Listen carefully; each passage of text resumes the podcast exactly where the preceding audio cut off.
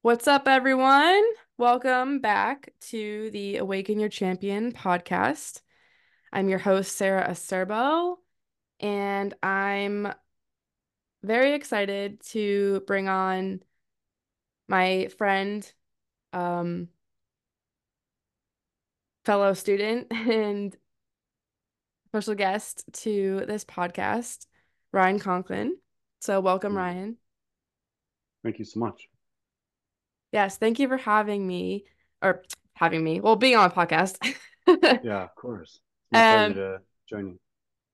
Yeah, I'm very excited. Um, I so for everyone listening, um, Ryan and I are in a year-long intensive life coaching program, transformation program, and we are both in the same cohort, so we're both in the same um same program and going through a very deep internal transformation, learning how to coach in a way I've never experienced before.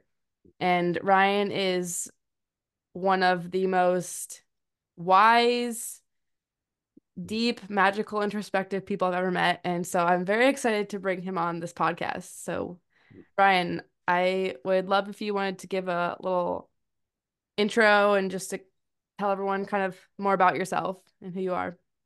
Sure. Wow. Super excited to be in this uh, conversation with you today. Um, so, we being joined by your pup? Yes, she's whining. That's okay. Come on. It's all the magic. Yes. So, uh, from this place, um, I'm a nature nature rooted transformational and leadership coach, uh, student of old maps and myths, a storytelling tracker, and a tender of grief. Um, my background has me uh, early days walking the deserts of Tucson and Las Vegas, uh, coming of age in San Diego through college, and making my way to the Rocky Mountains to play as snowboarder and snowboard photographer. Spending uh, the greater part of my life within the four walls of of restaurant and the in the service and context of hospitality. But where my path has me now today is it's really in service of others as they start to weave themselves a new path as they navigate the wild inside and bring that back into connection with the wild outside. Mm. Ryan, can you, when you say like wild inside and wild outside, like what does that mean? Mm. Well, I could turn that back and say, what does it mean to you? But um, you know, maybe this is a moment for the listeners to ask themselves in this moment, what what could that mean? And just to take a breath and just place your hand on your heart and just just ask, like, what is the wild inside? And do we know that place? Or is that an unfamiliar place? And what is our relationship with the wild outside? For me, the wild inside is uh, a place of both primal and divine. It's a place of magic and mystery and old wisdom waiting to be remembered. And where all of that weaves together with all that's coming in in our modern world and what's happening between the two. What's happening between the two. Um, how they communicate, how they create uh, a reality, and what meaning we make of that. And the wild outside, for me, um, is everything. And it's it's it's the faraway places, the deep desolation that exists uh, way out in the old growth or the desolate landscapes of the desert. And it's also sitting with that lone tree in that suburban neighborhood and just noticing it has roots that go down into ecosystems that were once wild and natural before the buildings. Hmm. So how I see it is I feel like society has kind of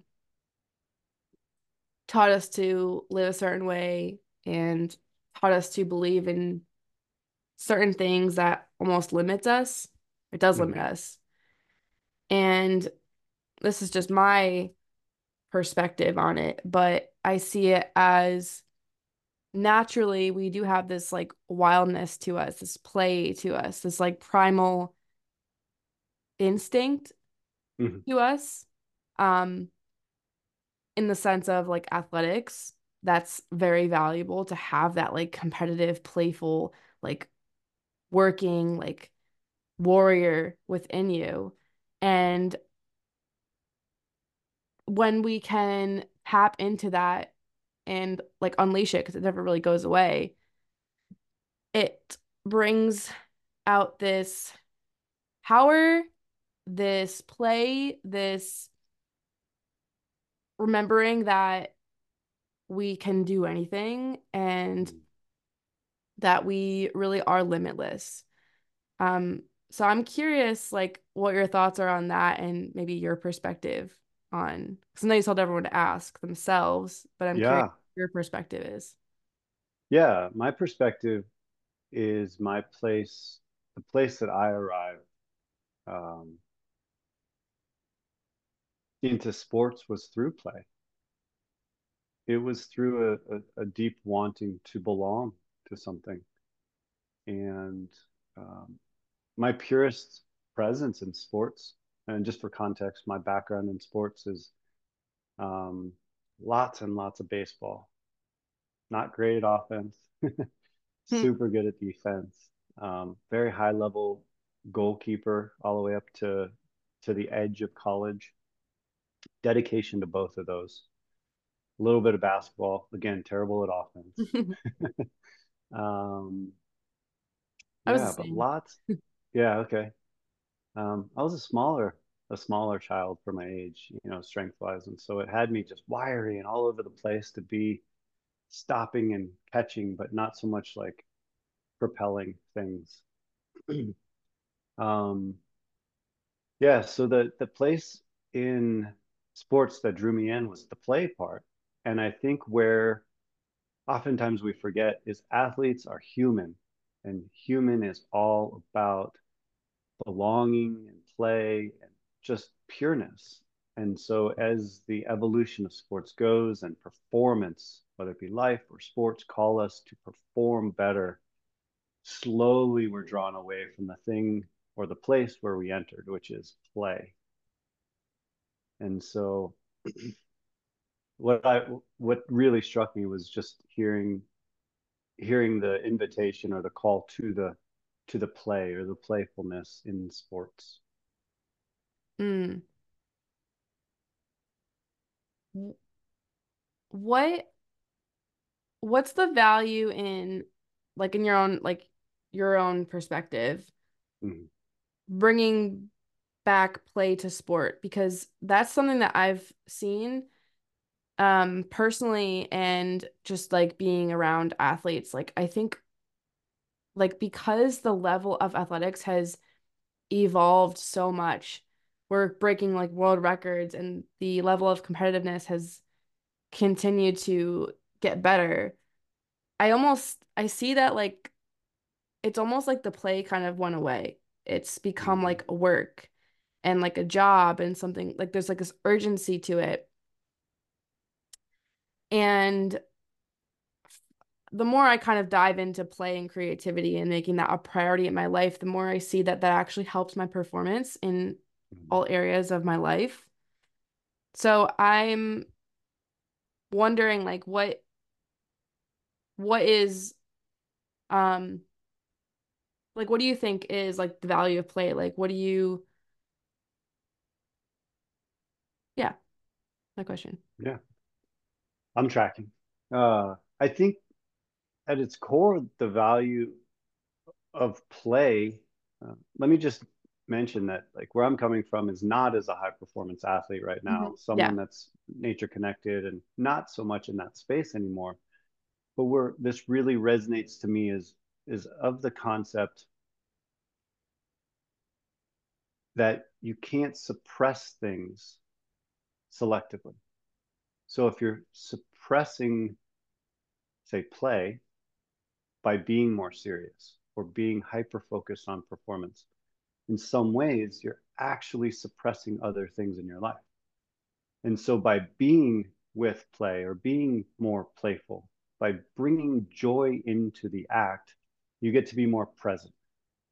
You get to be in that flow state where time stops, everything falls away, and the only thing you're really, really with is if there's a ball, the ball, your people that are on the field, and the whole reason why you arrived to that place, whether it be today or the first time, was just play, just play and belonging and connection, where you could be playing all evening and turn around and like it's dark and you're like, oh shit, it's dark. Mm. Was a moment where none of that mattered when we were kids. And it was just like all of a sudden for me, I grew up at a time where like, boom, the, the dinner bell's ringing. And I'm like, oh shit, like I need to get home. And that to me is where I think sports exists at its highest is when you see some of the top performers, they're playful, they're light, they don't have stiffness in their bodies. You see some of the top runners and they have flexibility and flow, just really, really tensionless while their muscles are still moving at high, high capacity. Yes. That was really well said and like described. Um I've sort of started diving into like I've dove a little bit into like flow state and um like what that is and for anyone's not sure like flow state is essentially like being completely present in the moment um but it's also basically known as like the ideal performance state. So it's not just it's for athletes like I, athletes want to be in that flow state but even like creatives like when you're just like in that flow of like writing or creating a piece of art like you're just totally like not even aware of what's going on. You're just totally present to what you're doing and everything else falls away and that comes from like enjoying what you're doing it's really hard if not i'd say almost impossible to like be in that state if you're like stressing over what you're doing mm-hmm. yeah i would agree yeah. i would totally agree that the efforting to do or create a specific outcome moves you further away from that flow state. Mm. Um, so this kind of goes along with like what we're saying about play and being present. Um, for me, nature has I've spent a lot more time in nature the past year and a half. Um, and it's done so many things to me. One of the things is it's helped me ground and get back to that present moment. And so I do want to talk to you more about nature. so that's one of the sure. reasons I had you on. Mm-hmm. Um, mm-hmm. Because that's a huge part of kind of what you're doing. So can you kind of tell us a bit more of like what's what's so intriguing about nature to you? Like mm-hmm. what about it is why is it important? Mm. Well, I'll share uh, rather than tell, just because this is like not a blanket thing. But for me, um, there's a teaching that came to me. I was actually reminded of it last night. Uh, that we're all born stone aged people. We're all born very primal. Like we don't know anything about buildings. We don't know anything about modern society. And for two million years behind us, all there was was stone and river and tree and dirt and primal wilderness. We lived there. And then come along the Industrial Revolution. And this is our reality now. And so in our body, in our bones, is this memory of the old ways. Mm. And so, if we're living in the context of society and steel and concrete, and this is the new way, which it works pretty rad actually, um, but we're only accessing ourself through that and not through the other part of the experience, we're missing out on so much of our primal wisdom, so much of our ancestral, ancestral inside of our body knowing. So by bringing myself back in connection with that uh, through repetition, I'm remembering the places inside of me that are really seeking to come alive. Bringing myself back in communication with the more than spirit or more than human world. I'm bringing myself down from the heartbeat of society, which on some levels can be a tremendous tempo, to what the heartbeat of the planet, what the heartbeat of Earth would be, which would be a very smooth and slow step that takes three seconds. Mm. So, for anyone that's listening, if you really want to feel what it feels like to move at the speed of the heartbeat of Earth, go on a walk and take only one step every three seconds and see how much you notice inside of your body, inside of your being, and going on around you. It's hard. Let me just say that first. It sounds simple, and it is, and it's not easy. If you can take one step every second, you're getting closer. That's way easier. It's still uncomfortably slow. But the further you get away from the modern tempo or modern heartbeat, and the closer you get to the primal heartbeat, the heartbeat of the planet, the more you start to understand what we're talking about. So, first invitation from what this conversation is bringing into people's life is after the walk or after the conversation, after you listen to this podcast, go outside, fill your lungs with some fresh air, and take a walk going nowhere and try to take a step as slow as one every three seconds and let it still be smooth. Not a step and pause, but one step every three seconds. Nice and slow. I'm going to do that after this.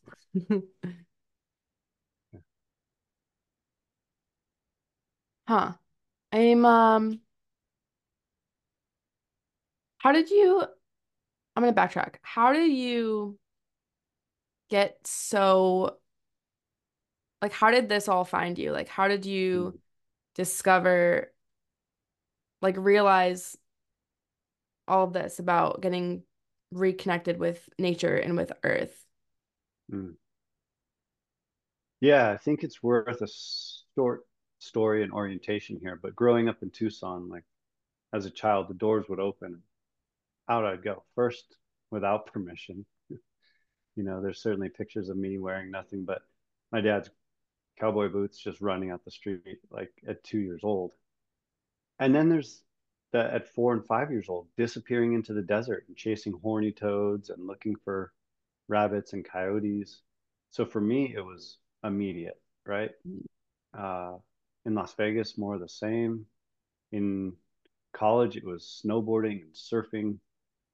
Uh, moving into Colorado, it was starting to be more in relationship with nature as a as a partner rather than an explorer because I was seeking to bring business to life through professional snowboard photography.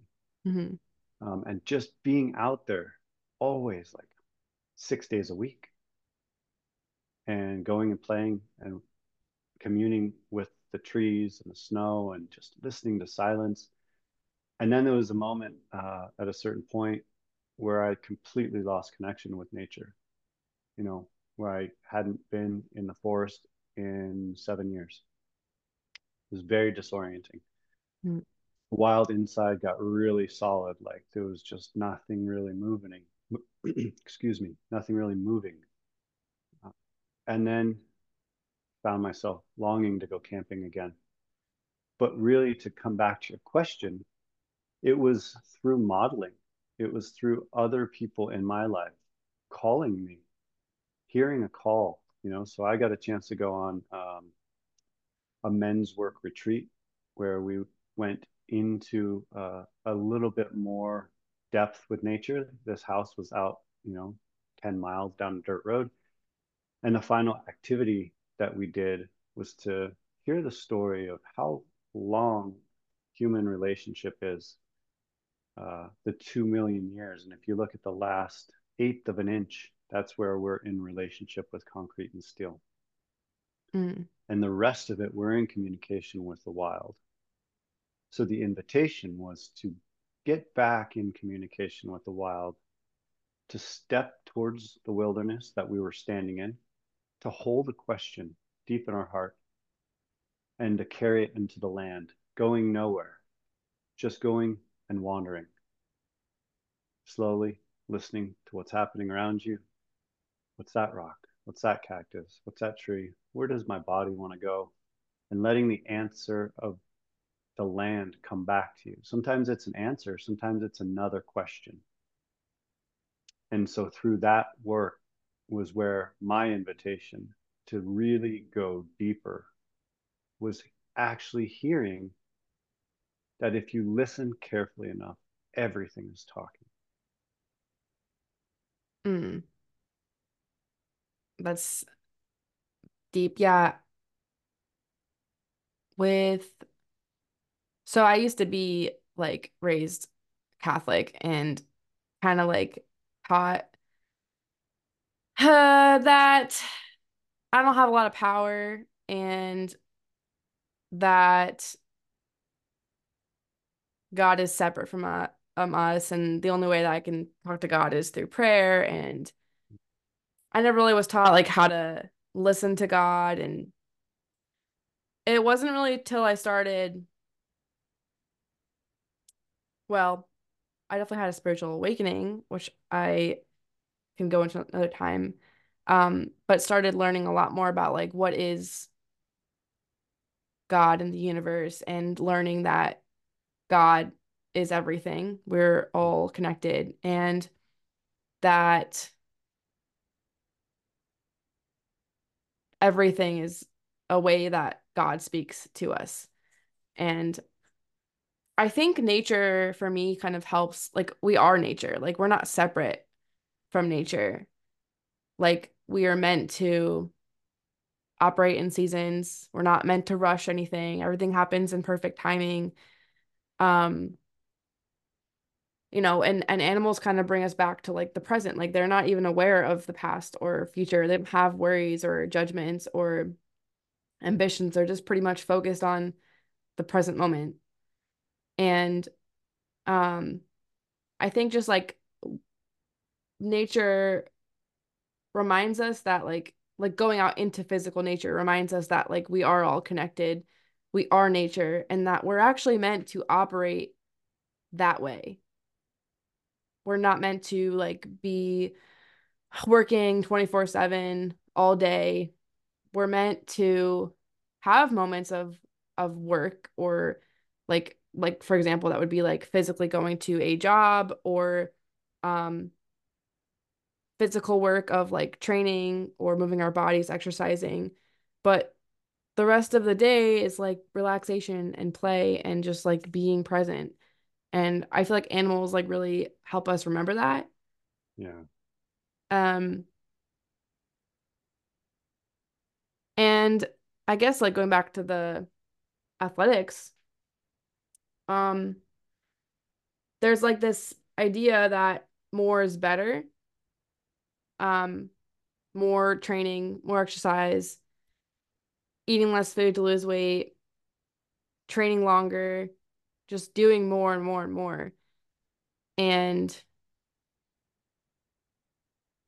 in reality, we operate better when we slow down and we have more of that play and presence and mm,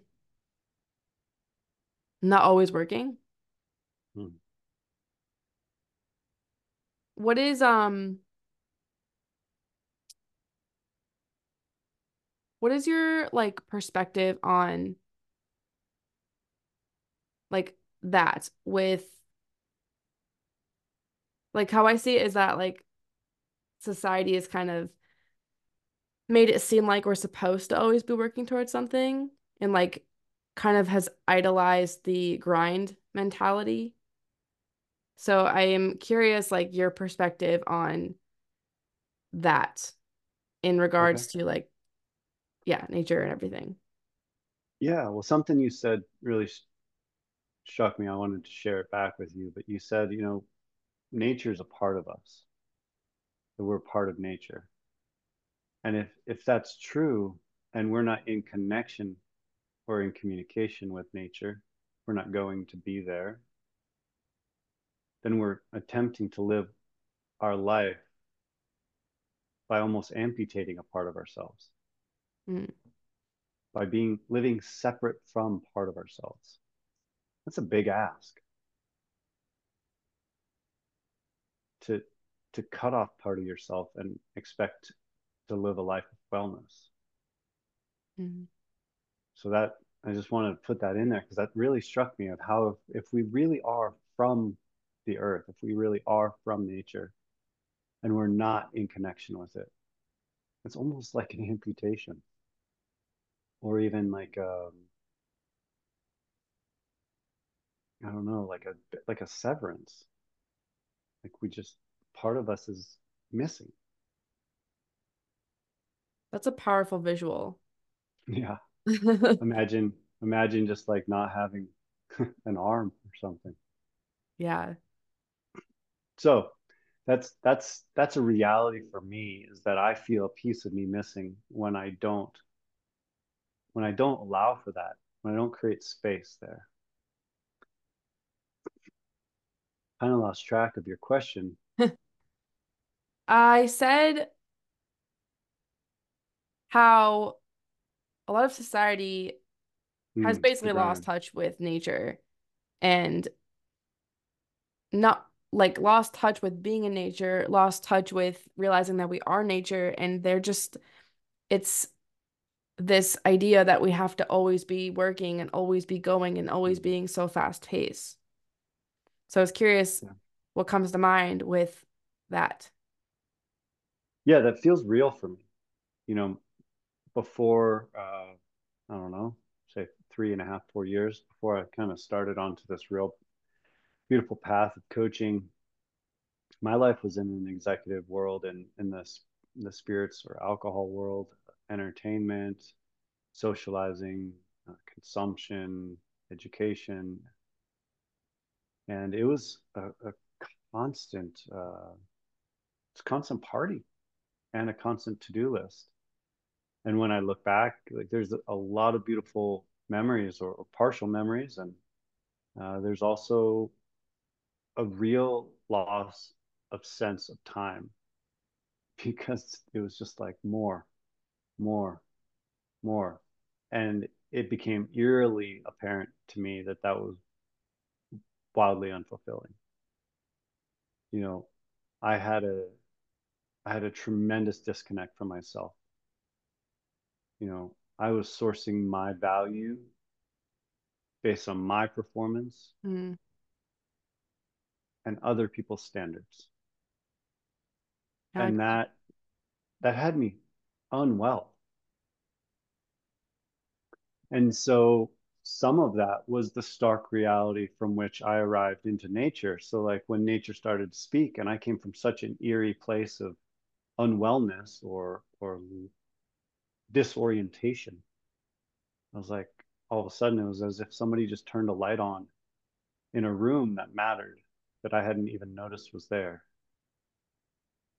and that that brought some new vitality into my being and just was calling constantly, like almost like somebody in that room had a rattle or a drum and was just keeping a new tempo. And I was like, hey, pay attention over here. Boom, boom, boom, boom. It's like, What's that? you know, and yeah, what's that? What's that? And you know, as I lose my way, I'd, I'd hear it again. You know, boom, boom. Like holy shit, there's something over there calling me. And every time I go back and create some space and, and sit in stillness, it's like okay, that part of me is coming back online.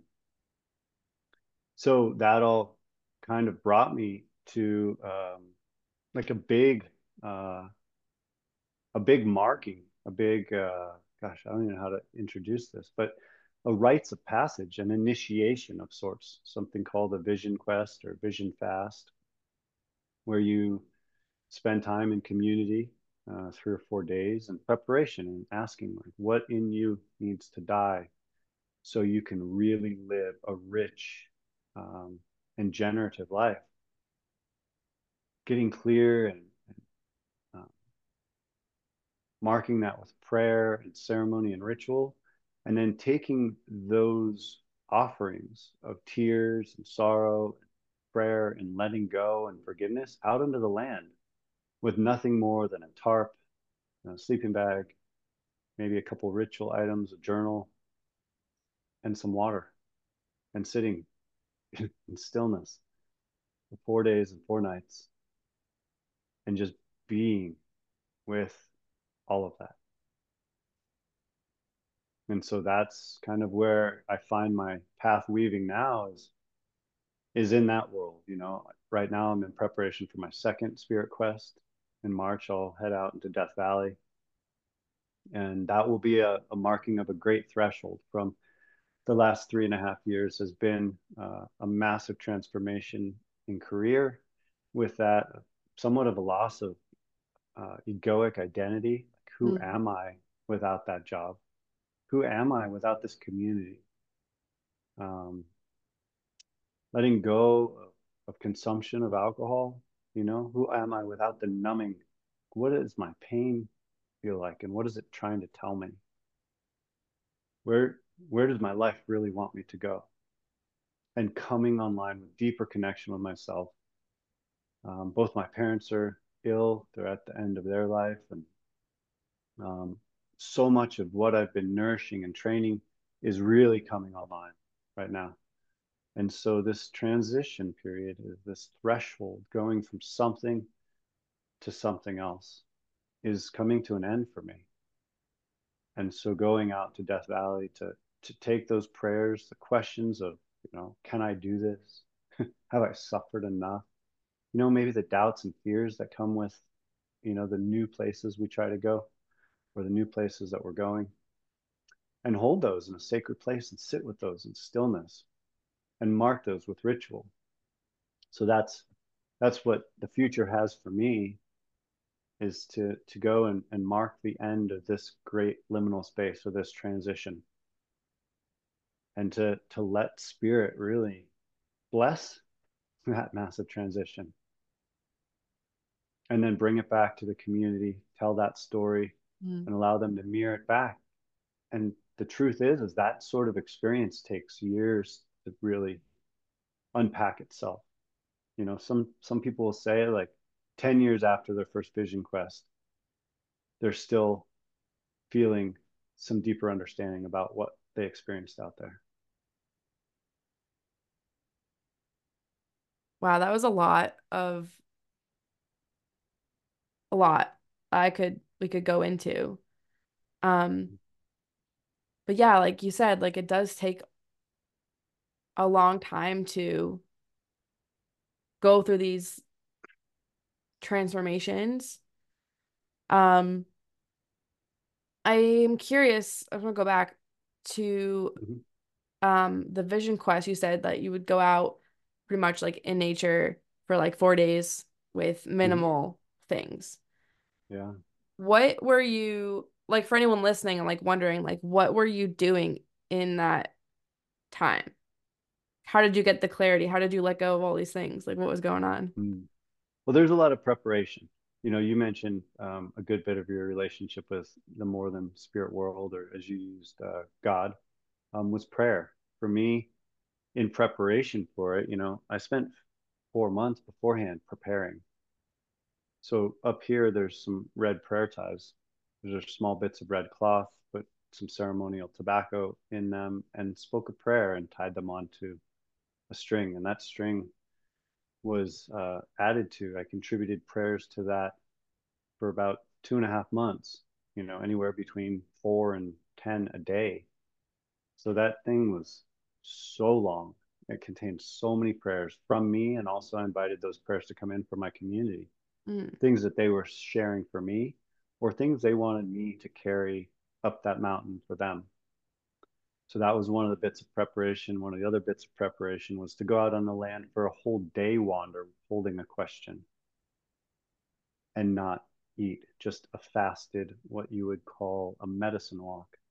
So you arrive at the trail uh, before the sun rises and you walk with no food and just a question in your heart and come back after the sun has set with no intention of going anywhere.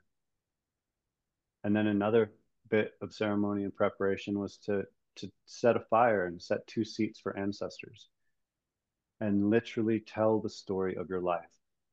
Mm. And through that, place a stone in the fire and bake that story into that stone. Ancestors would say that stones are story keepers. So tell that story to that stone and bake that story into that stone. And after the story is fully told, douse that stone with water, with essence and oils of your ancestral land, and let that take the story up into the air. So that's a bit of the preparation, but arriving on the land in those four days, some of it is like, okay, what do I do? You're like, fuck, there's nothing to do. Mm. Well, there is, you know, you set up a tarp, and I'll tell you my first like brilliant vision, if you will, came when I set it up and I thought it was so awesome. And I was like, okay, I got to get somebody to show them how cool this is. and I was like, ooh, ooh, ooh, you need validation. Ooh, yeah. you know, and that was like within 90 minutes, I was like immediately faced with this shadow, if you will, of mine of needing to do something and have it validated. And so there was like an immediate like, oh, you can't unsee that. So it was just an uncomfortable awareness in that moment. Mm-hmm. And then it started raining. And I'm like, oh man, I'm glad that I set up such a good shelter. So just crawl under and hope for the best and wonder how long if it's going to rain for four days or and then you look around and you're like wow there's a lot of spiders here and you're like, okay, um, now what? You know, and just this, it's kind of exactly what you imagine. There's nowhere to go, nothing to do but be right there. And so at a certain point, you're like, okay, what am I here to do? What am I here? Like, I'm here to mark something. And so you dive into your journal, well, all the preparation. Okay, like, I need to forgive this person. I need to ask this person for forgiveness. And you start these conversations. You sit with the prayers, all the things that you offered and asked for. And you start to really make the ceremony you went to be. like You become the ceremony. Mm. And it's not like lighting stuff and dancing, but it can be. It truly like if you need to dance or if you need to like scream or rip your clothes off and get primal like it's it's there. The nature is there to witness you. But once you do it all you literally fall back down to the ground and you're just with what's inside and the conversation outside again. And in some ways it cycles through that over over four days you know sometimes you get real lonely you're like what am i doing here Mm. And then it echoes. It's like, what am I doing? Okay, what am I doing? Okay, I know. Oh, okay, I know what I'm doing. This is what I'm doing. And then you come back. It's just like this movement in and out, in and out. Mm. What was it like, like the first day versus like that last day? Could mm. I can assume like it gets like clearer and like maybe less uncomfortable, but I'm what was it like? Like the difference? What did you notice? Mm.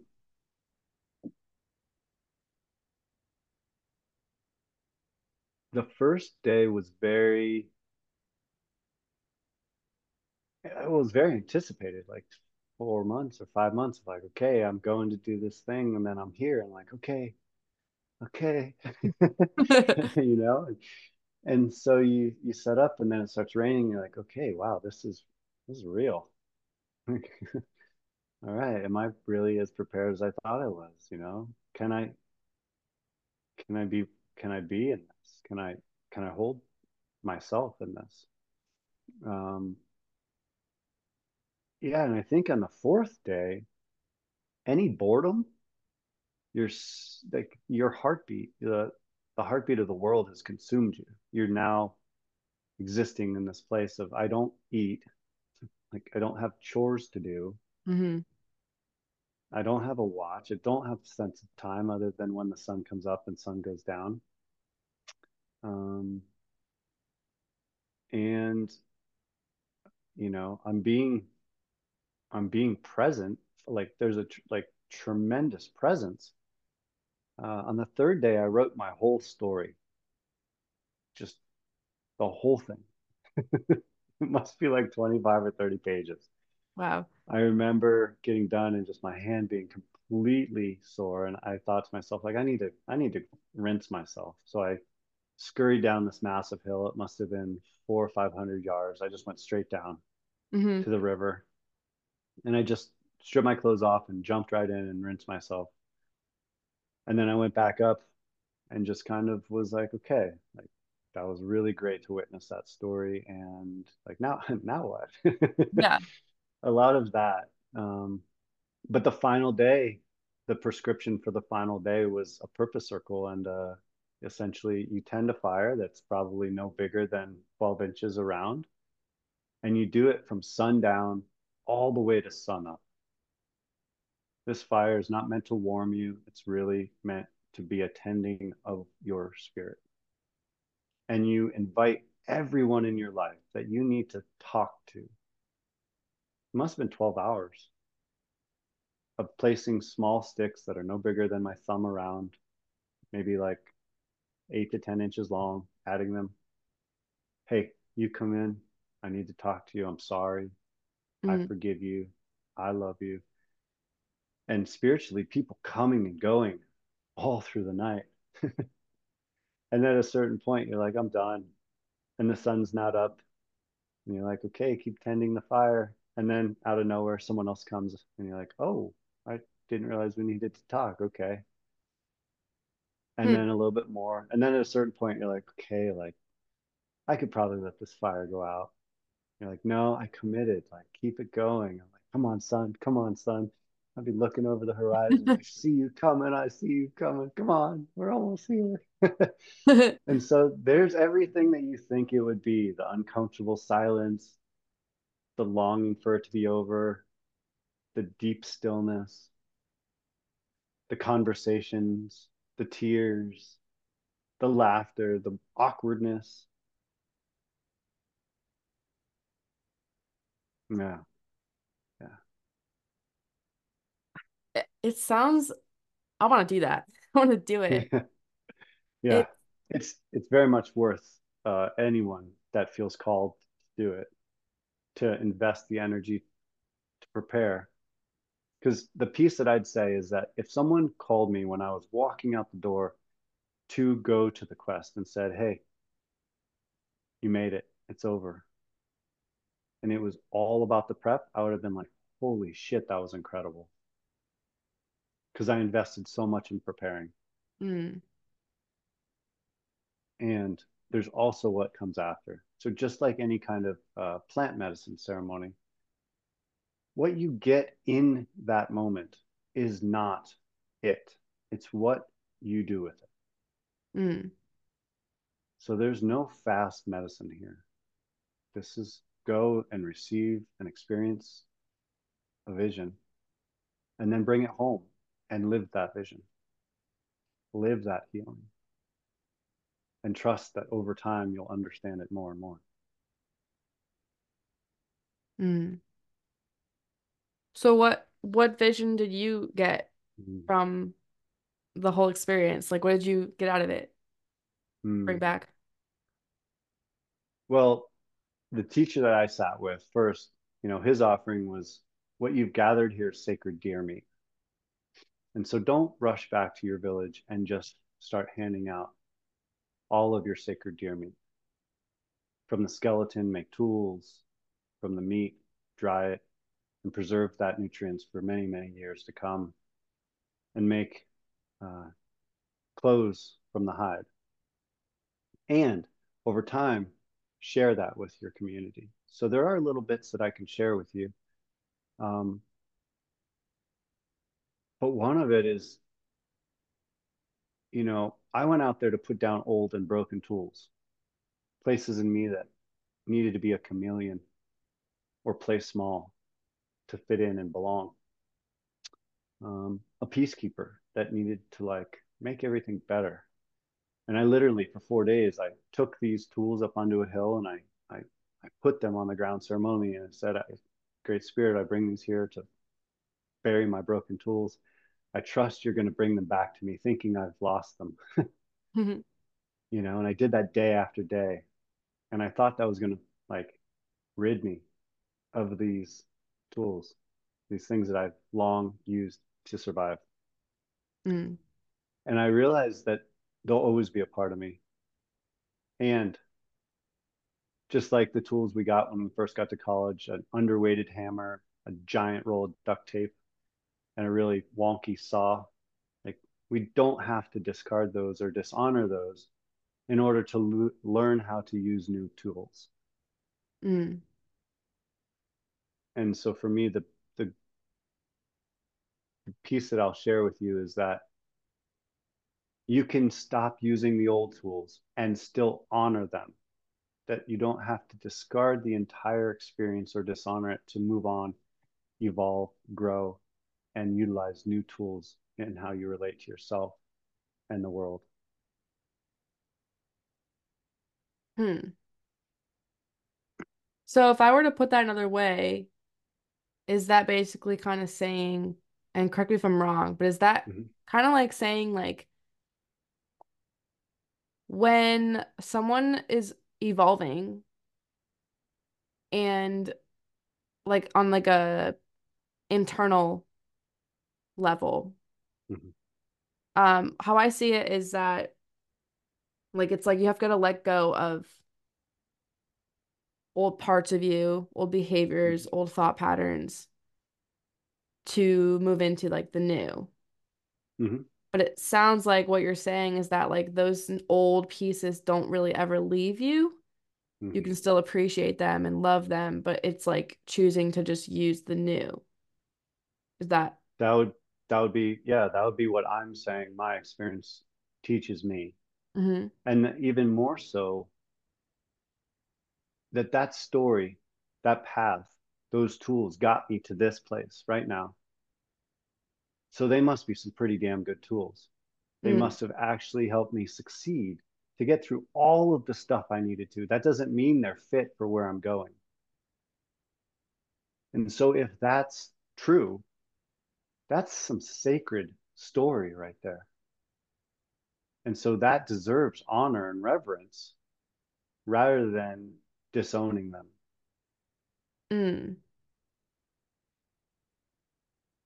So you mentioned earlier that nature is like a part of us. And mm-hmm. so a lot of us have been like neglecting that part of us.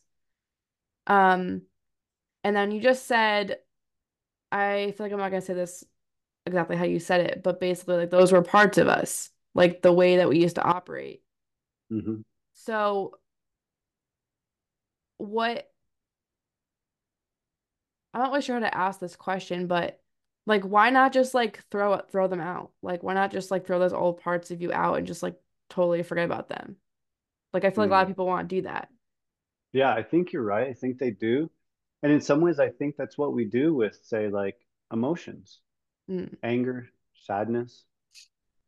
And maybe this is just a personal analogy for me, but uh, because so much of my work is uh, through losing an original innocence in my life, maybe having to grow up too soon through some bullying. And so um, a lot of my work is tending to my young one, my, my personal, like younger self. Mm-hmm. So I relate to that question from the idea of like, what happens when you ignore a young child? Oftentimes that young child starts to act out.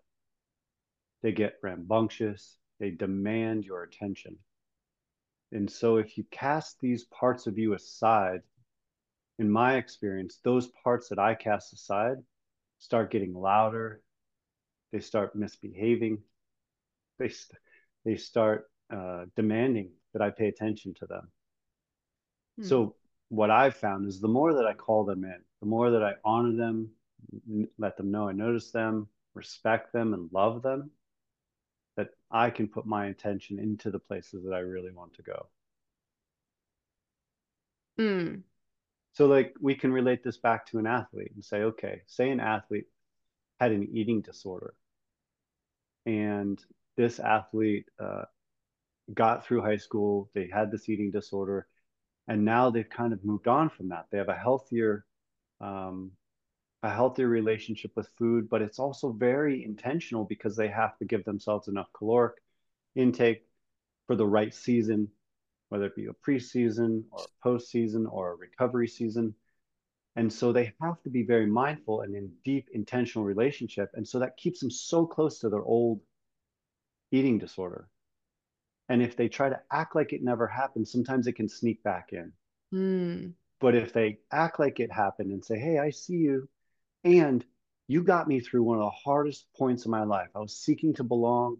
That belonging made me safe. And I made it.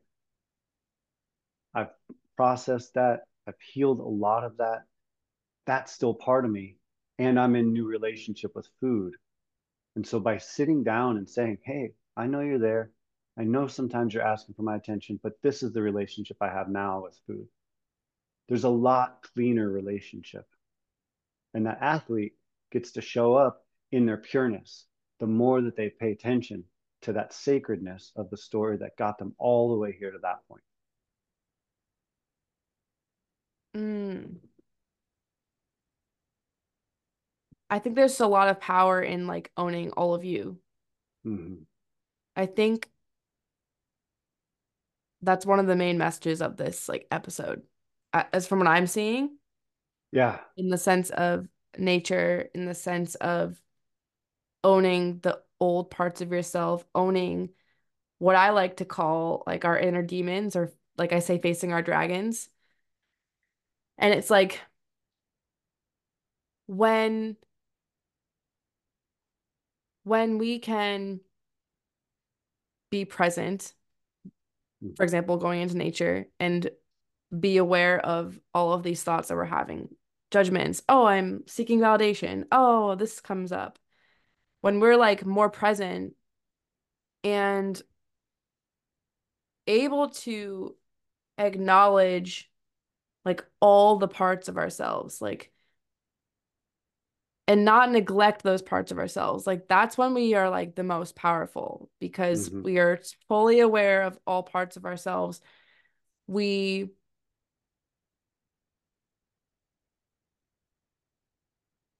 sure want to go with this. There's just so much power in the awareness of like knowing who we are in like all aspects.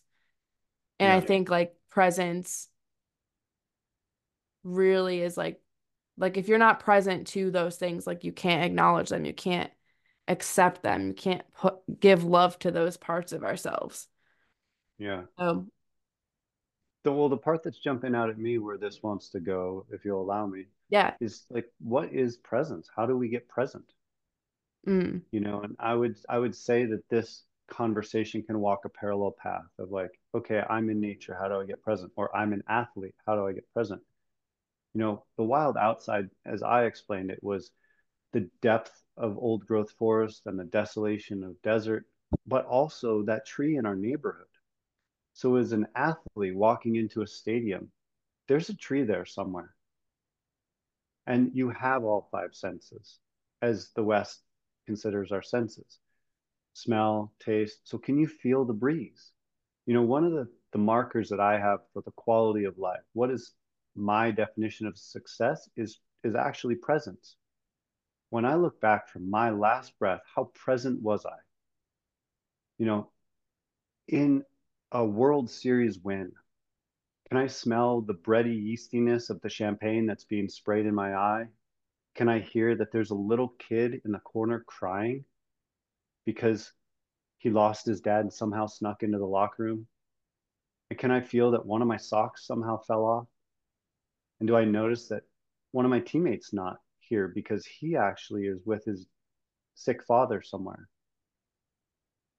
Can I be that present? And on the other side, in the depths of loss, like if I'm at my father's deathbed, can I smell the jasmine that's blowing in through the window? Can I hear down the hall that somebody just had a child? You know, can I feel the softness of the blanket that I purchased for my father? Can I be present in all the different places? But for me, the most important place to be present is in those mundane moments when I take a dog for a walk, can I put my phone away? When I'm washing the dishes, can I feel the warm water and smell what that smells like and hear the music that I put on? Or am I so tied up in what's left to do in all the places that I'm not in that moment? And so the how do you get present is like tap into your senses. What are five things that I can see? What are four things that I can smell? What are three things that I can touch? What can I taste? What can I hear? And so as you start to tap into those places, you go from all these other places that you're not to all the places that you are. Mm. So that can happen in nature. That can happen anywhere an athlete might show up. Whether you're in a wrestler and you smell the rubber mats and the sweat and the Gatorade, or you're out on the track and you smell the grass and you hear the stands and you hear that little kid, hey, come over here and sign my jersey. Mm. The thing that comes up for me with one of the things that comes up for me with all of that is like it kind of goes back to like having fun. Mm. Like enjoy the process. Like I think athletics is such a great metaphor for life where life is not about chasing anything. It's not about outcomes. It's about just enjoying all of life, every moment, every every experience, the highs, the lows, the heartbreak, the the joy, everything. And it's the same in athletics. You're only I mean, you can be an athlete your whole life, but in reality, like especially like elite athletes, like you do have a a timeline. Mm-hmm. And why not enjoy as all of it as fully as you can? The losses, the wins, practices, like being present as much as you can. Like there's so much power to doing that. And going back to like performance, flow state is being present. Your best mm-hmm. performance is when you are present, when you are in the moment. And so I feel like for anyone listening to this, whether you're an athlete or you're not, the keys I think that have stuck out in this whole conversation is presence, how it actually helps us perform better, but also just be better, helps us re- see like what's true, like what really matters. Mm. Not our phones, not the outcome. It's just being present in the moment, hearing what's going on in yourself, getting to know yourself. Like all of these things are what matter. They're mm-hmm. there's like a bigger picture to it. Yeah. Yeah, I mean, I'll bring it back for me to the question of like when you're taking your last breath, what what will you look back and, and judge your life on?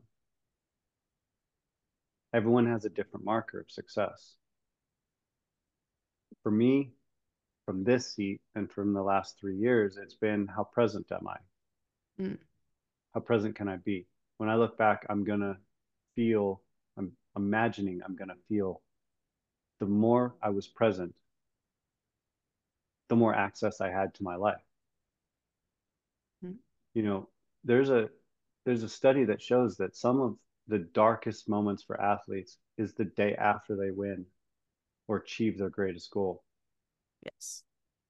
And if you speak to someone that's at the highest of their performance at the end of their career, it's likely they're going to tell you stories about all kinds of games or practices or lessons or friendships along the way. And in my eyes, in my heart, that's a demonstration of how much the process, the entire journey mattered. Not, they're not going to take you to the wall and be like, see how many rings or trophies I got. And be like, that person impacted me this way. This season changed me. This event brought me closer to my father. And so to me, I can't help but notice like how important it is to fall in love with the process, as you said. Mm-hmm. I love this. Hmm.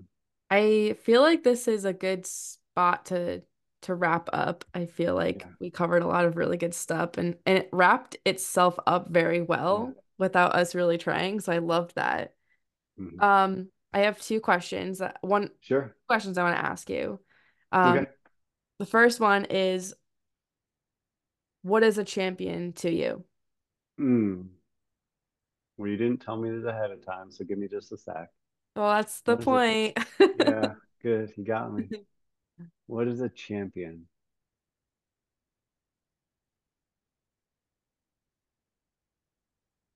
I would say champion in my eyes is someone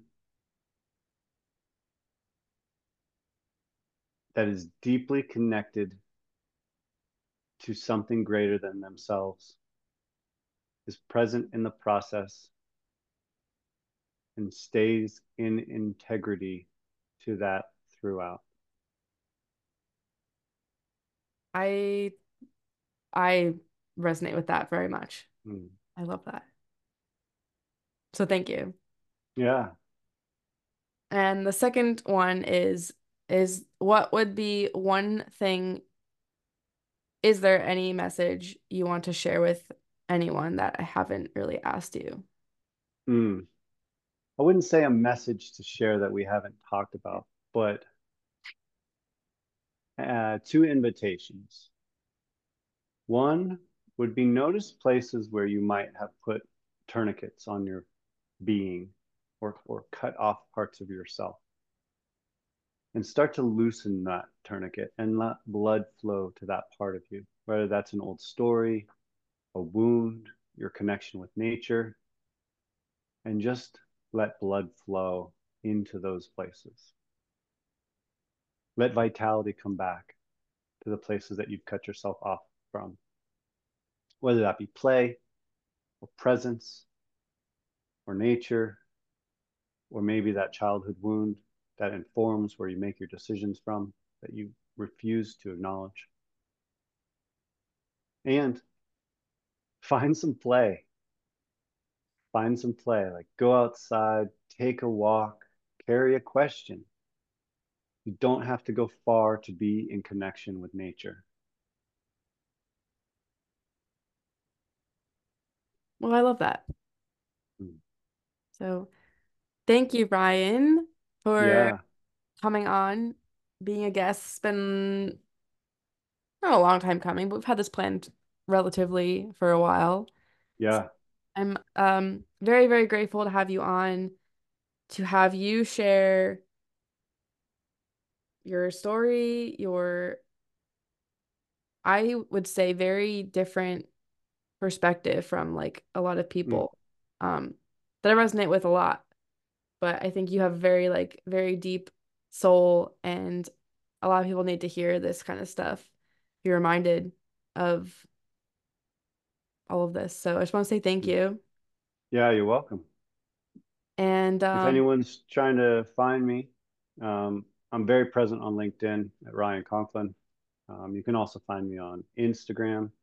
Uh, Conklin Chronicles is kind of a personal site, and then my coaching site is the Bridger Coaching. And uh, reach out. I'm more than happy to get uh, on a phone call and connect with you. I'd love to hear what you're working on and just uh, support you starting to let blood flow into those constricted places in your life. I'm gonna put all that in the description so people can Cool. access that. Yep. Um, yeah, and is there anything else you want to add, Ryan? No, thank you. Um, and yeah, I think just to call people back to the invitation. Presence and play. Presence and play. Let the blood flow into those places. Mhm. Uh, I highly recommend anyone talking to Ryan if you have the opportunity to, because every time I talk to Ryan, I'm like, just like, I get something out of it, and he's just Cool. a great human being. So, Ryan, thank you again so much. Um, everyone who listened, thank you so much for checking in. I really hope you had some really good value out of this. Um, as always, like if there was a message that you got out of this episode, please share it on social media, share it with your friends. Um, message both of us, either of us, if you have Mhm. questions or something came up and you want to chat more about it. Like I know I'm very open to, I love those messages and I know Ryan would be Mhm. too. Yeah. And so definitely just connect with us. We want to connect with you. Um, and yeah, with that said, um, subscribe so you don't miss out any um, other episodes. Please review, rate and review, five stars, all that fun stuff if you loved it. And until next time, peace and Mm. love. Bye. Deep gratitude.